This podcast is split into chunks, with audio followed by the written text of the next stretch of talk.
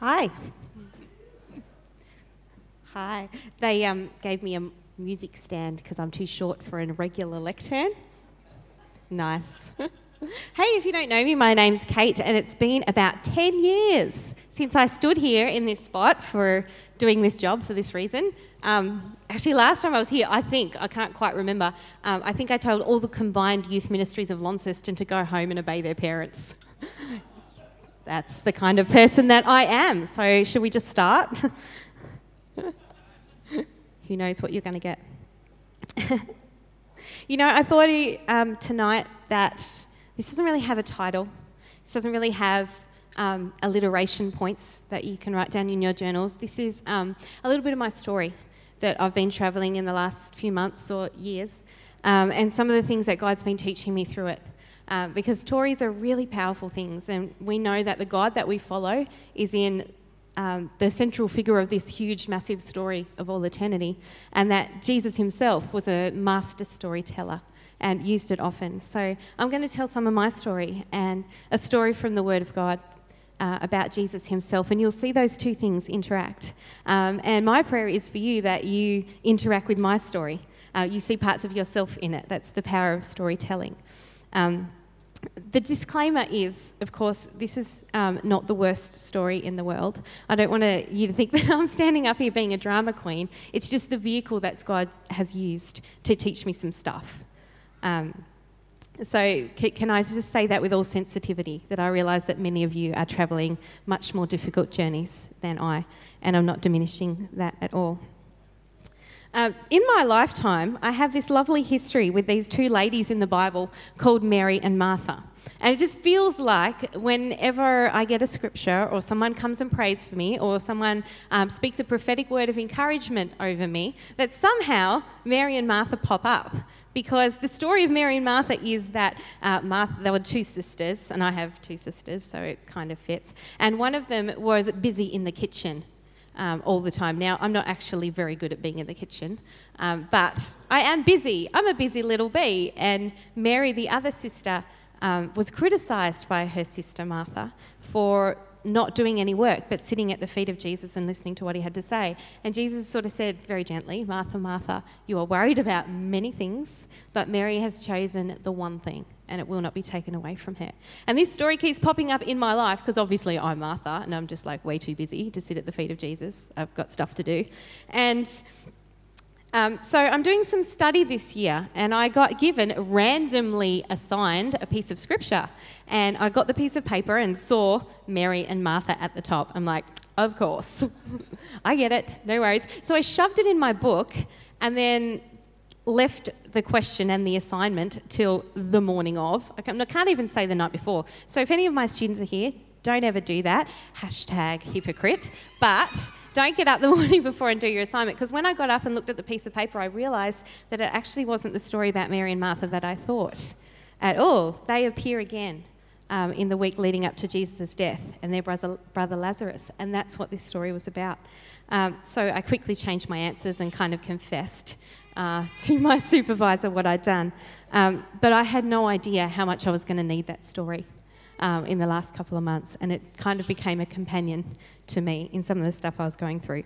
So um, please be patient and gracious with me. It's a little raw still, it's a little unprocessed, um, but what is community if we can't do life together? Um, so this is me and this is real, um, but I trust you with my story, um, and I hope it's valuable to you. So if I can't get through a moment, you'll bear with me, right? It's all cool. All right, so let me read this story to you. I'm going to read it from the message. Um, it's from John chapter 11, the death of Lazarus. A man was sick, Lazarus of Bethany, the town of Mary and her sister Martha. This was the same Mary who massaged the Lord's feet with aromatic oils and wiped them with her hair. It was her brother Lazarus who was sick. So the sisters sent word to Jesus Master, the one who you love so very much, is sick. When Jesus got the message, he said, This sickness is not fatal. It will become an occasion to show God's glory by glorifying God's Son. Jesus loved Martha and her sister and Lazarus, but oddly, when he heard Lazarus was sick, he stayed on where he was for two more days. After the two days, he said to his disciples, Let's go back to Judea. I'm just going to skip ahead a bit. They have this dialogue about the fact that there are people in Jerusalem who want to kill them and why would they go back there. And um, they have that conversation. But then it says, when Jesus finally got there, he found Lazarus already four days dead. Bethany was near Jerusalem, only a couple of miles away, and many of the Jews were visiting Mary, Martha and Mary, sympathizing with them over their brother. Martha heard Jesus was coming and went out to meet him. Mary remained in the house. Can you see a little role reversal there? That it's Martha who runs out to Jesus? She gets a bad rap.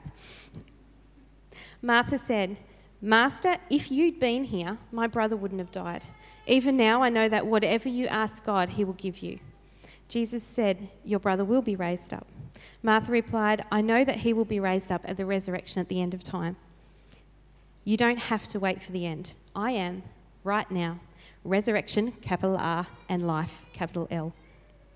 The one who believes in me, even though he who dies will live, and everyone who lives believing in me does not ultimately die at all. Do you believe this? Yes, Master. All along I have believed that you are the Messiah, the Son of God who comes into the world. After saying this, she went to her sister Mary and whispered in her ear, The teacher is here, he's asking for you. The moment she heard that, she jumped up and ran out to him.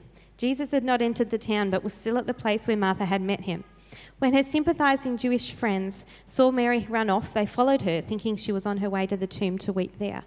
Mary came to where Jesus was waiting, fell at his feet, saying, Master, if you had only been here, my brother would not have died. When Jesus saw her sobbing and the Jews with her sobbing, a deep anger welled within him. He said, Where did you put him? Master, come and see, they said. Now Jesus wept. The Jews said, Look how deeply he loved him. Others among them said, Well, if he loved him so much, why didn't he do something to keep him from dying? After all, he opened the eyes of a blind man. Then Jesus, the anger welling, again welling up within him, arrived at the tomb. It was a simple cave in the hillside with a slab of stone laid against it. Jesus said, Remove the stone. The sister of the dead man, Martha, said, Master, by this time there's a stench. He's been dead for four days. She's a practical girl, isn't she? Someone's got to think of that stuff. But Jesus looked her in the eye. Didn't I tell you that if you believed, you would see the glory of God? Then to the others, Go ahead, take away the stone. They removed the stone. Jesus raised his eyes to heaven and prayed, Father, I'm grateful that you have listened to me. I know you always do listen, but on account of this crowd standing here, I've spoken so that they might believe that you sent me. Then he shouted, Lazarus, come out. And he came out, a cadaver red, wrapped from head to toe with a kerchief over his face. Jesus told them, Unwrap him and let him loose. The original zombie apocalypse. There's nothing new under the sun. So, this story um, has been in my life, like I said, this constant companion for the last couple of months. And um, to be honest, the last 18 months of my life has been the most personally challenging that I've ever experienced. We've moved house a couple of times and changed jobs a couple of times. And, um, and recently, we had a surprise pregnancy, um, which we lost in the ninth week. And um, in all of this stuff that was going on, um, I found Jesus in this story, right where I needed him to be. So, this pregnancy that we had was a shock. We were very, very settled on our family of four, that that's what we could handle. We could handle our two children. We were cool, we were sweet, and this was a real curveball to us. And poor Tim, this news arrived for him um, when he was about nine days into two new, brand new jobs, and we were a little bit rocked, and, and our whole worldview about what was going to happen next year was changing, and we're like, whoa, um, trying to get our head around it, and um, we got our head around it in the end. In the end, we found this excitement and thought, you know what? If God needs someone born, bring it on. we'll bring a person into the world. Who knows? They might be needed for the kingdom. Let's, let's have this person. Um, not that we had any choice by then, but uh, we found this acceptance, and then the reversal of that acceptance had to be instantaneous. And I remember the moment when I realised that there was complications and things weren't going right. Um, and of course, I picked up my phone and texted, and uh, text, is that even the right word? Text my nurse friend, as you do. You find a medical person like, is this normal? What's going on here? Um, they're like, oh, well, that might be normal. Um, so I tried to carry on, despite the fact I was massively distracted. And um, came here because I had a meeting with Dorothy, and I was like, I've got to confess, I'm really distracted because of this. And they're like, maybe you should go to the doctor. It'll just give you some peace of mind. Um, so I made the appointment and went, and um, they kind of said, you know, we can't tell this early whether it's routine or if there's a problem. Um, we will send you for some tests, but really they can only just tell us um, what's going to happen or what's happening already. You're just going to have to wait, and it's the weekend, we're sorry, but you're just going to have to wait. Um, so they sent me off for the first blood test, and I went and had that, and I was walking back up to my car, and I passed this gift shop. And I walked about 10 paces past it, and I felt God say, Go back and buy a toy. Um, and I ignored it, and I walked maybe 10 more steps, um, and then felt God say it again, Go back and buy a toy. And I said, I said to God, No way. At the end of this, I don't want to be the idiot left holding a toy. Um, and then I had this moment where I know that I've resolved in my lifetime that if Jesus is really my Lord, if I really mean that, when He asks me to do something, um, the words no, Lord, can't really be on my lips because that would be a contradiction. So I had this moment where I had to put my faith on the line. And then I remembered that nobody in the New Testament was um, encouraged by Jesus for having little faith. Um, the ones he encouraged and championed were that you have great faith. And I thought to myself, well, what can it hurt? What can it hurt to have faith and what can it hurt to obey? Because I had to make a choice about whether I'd rather be right and not end up with egg on my face or I would rather be obedient. Um, and the thing about Jesus is that um, obedience is his language of love.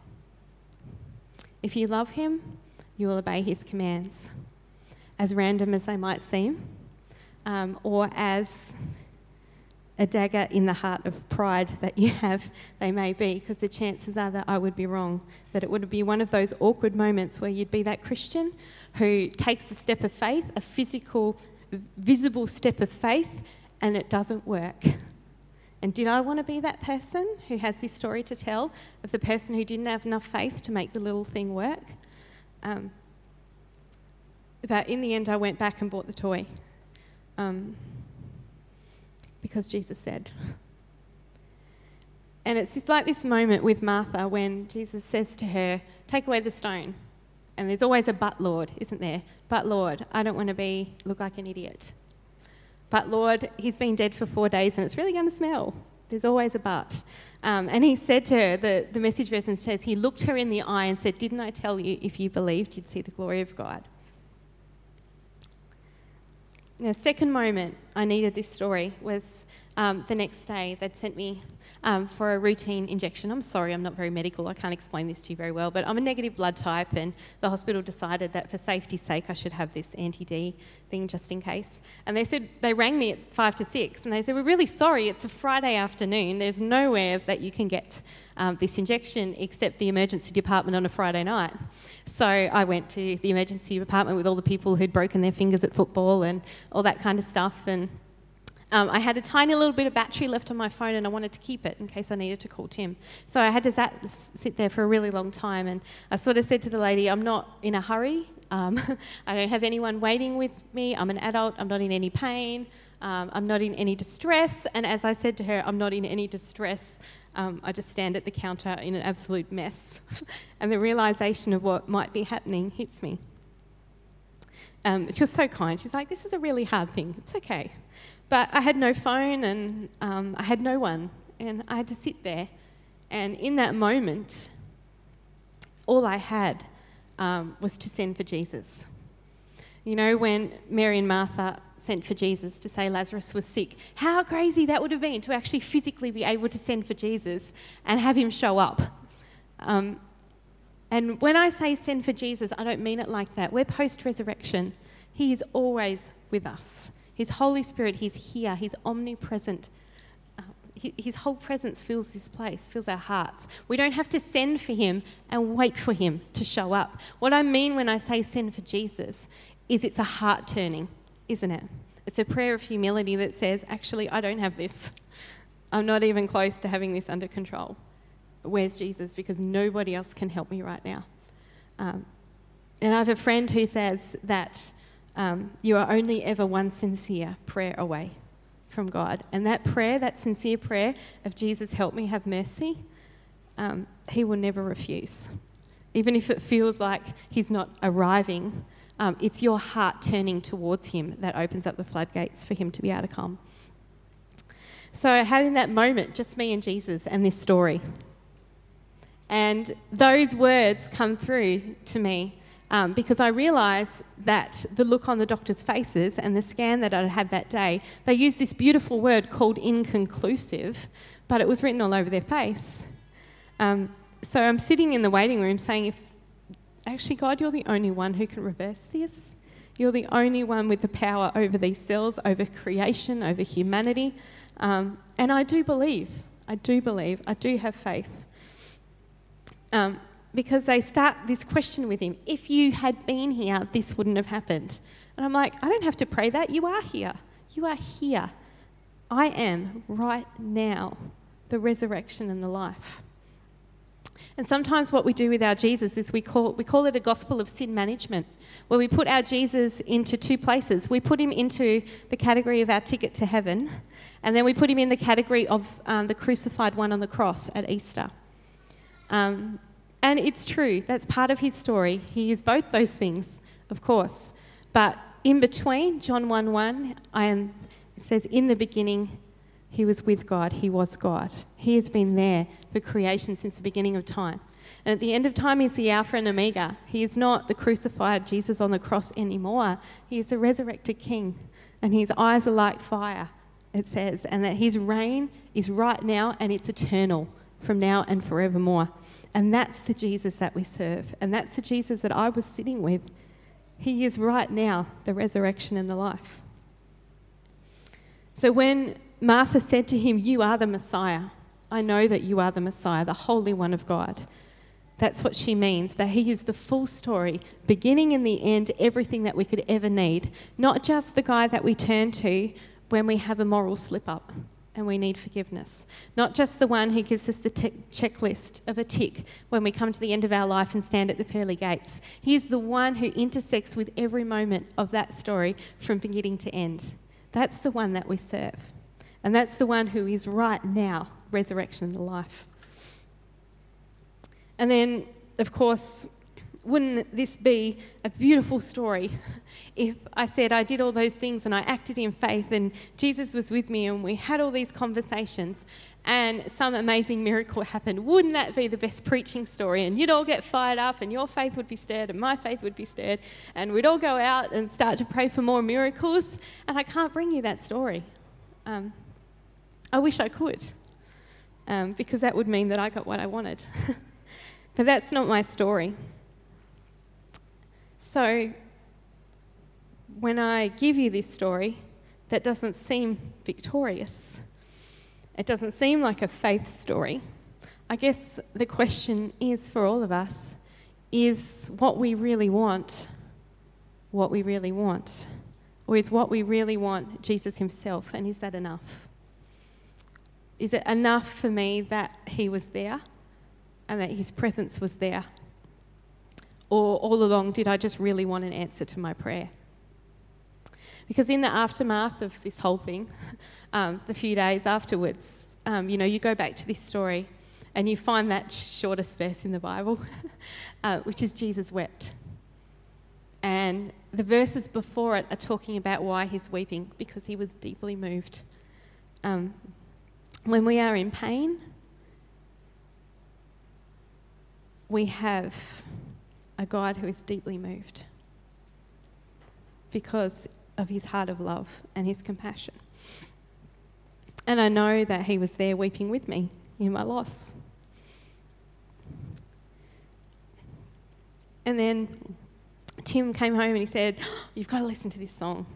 So um, he turned this song on for me. And I'm sitting there listening to this song and thinking about this story, and I realise how easy it would be to pick me in this story as Mary and Martha, right? The one who sends for Jesus because somebody's sick.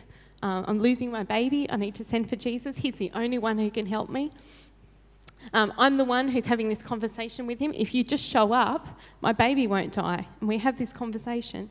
Um, it's easy to see that I'm Mary and Martha in this story, except that I'm not. I'm actually Lazarus. I'm actually the dead man. Because the biggest problem that we as humanity faces is not unanswered prayer.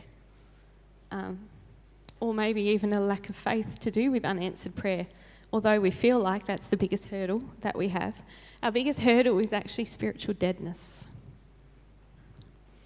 not being fully alive in Him. Because uh, Saint Irenaeus, I hope I said that right, he says the glo- it's the glory of God that man is fully alive. The glory of God is man fully alive.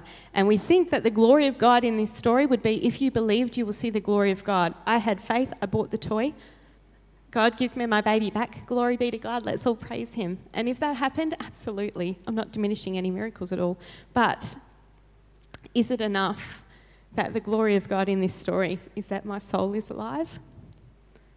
That I know Him better than I knew Him before? That I need Him more? than I, or more aware of my need of Him than I was before. Um, because I don't want to be spiritually apathetic. I don't want to be spiritually asleep.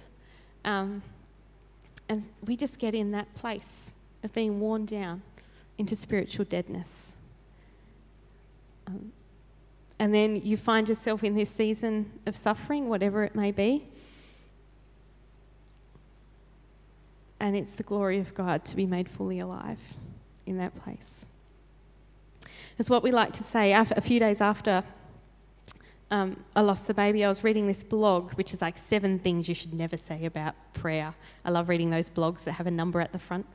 Um, and number one, this guy was saying, he said, you should never say prayer works.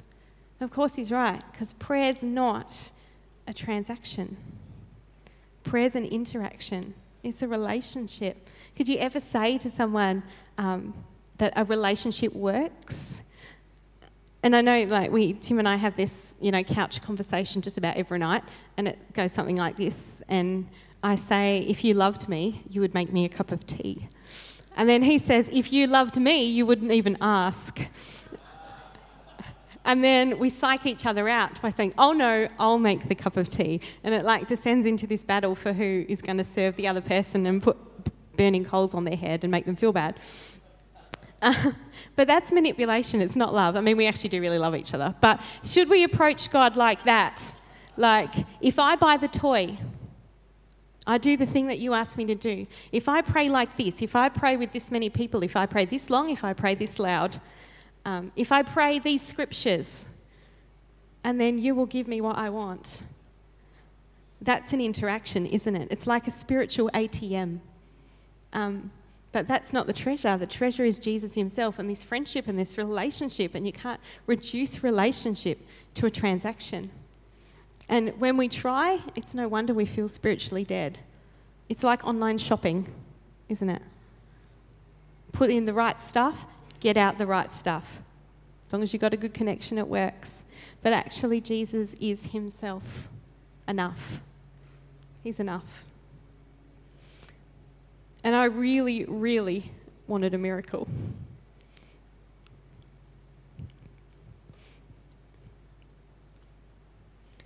What I actually got was an interaction with the King of Kings.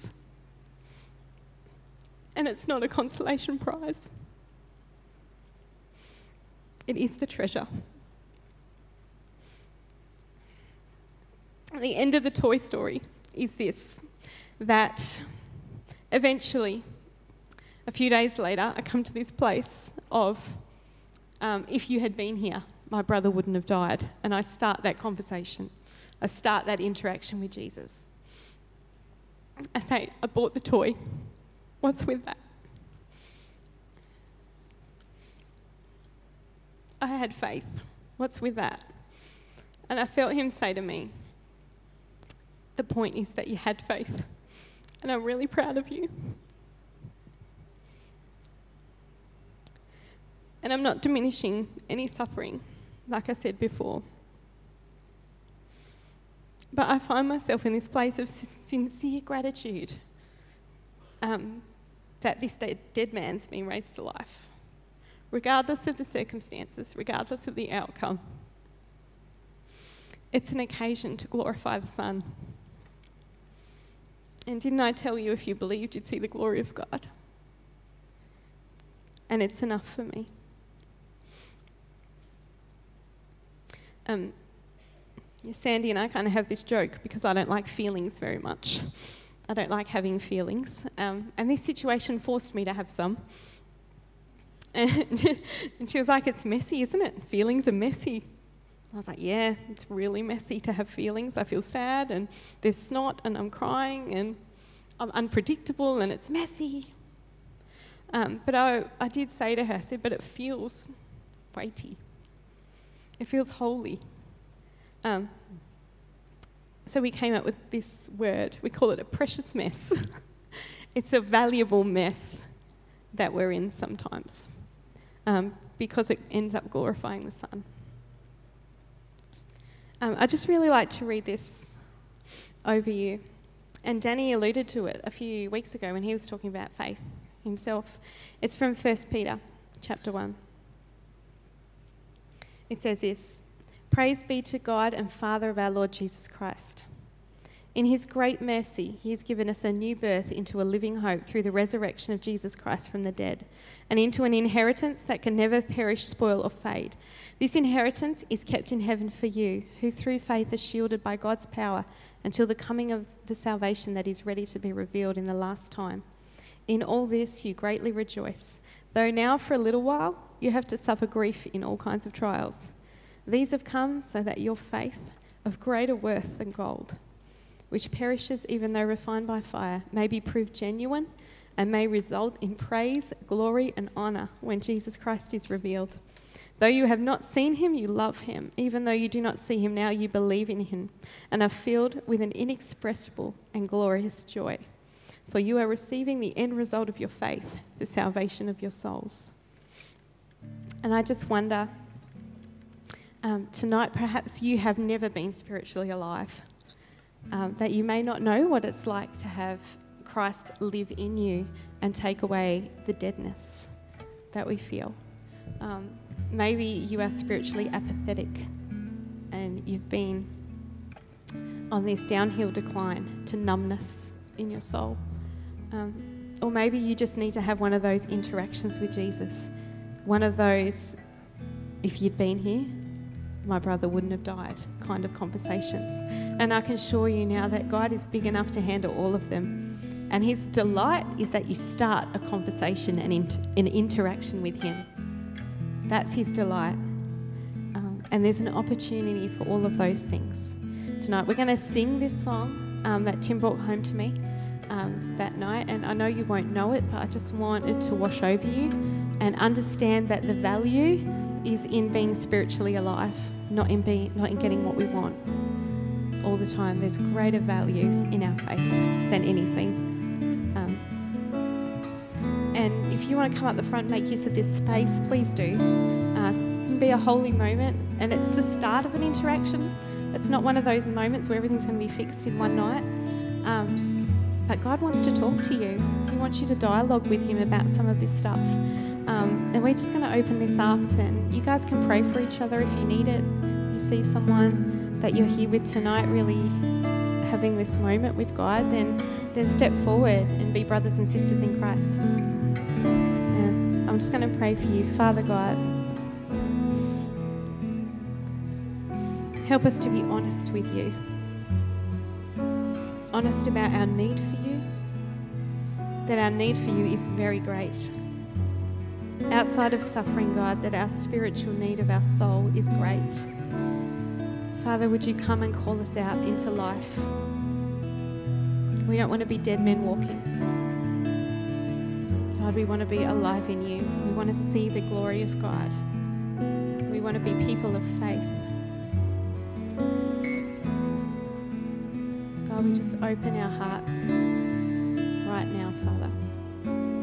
We want to take a chance on you. Jesus' name.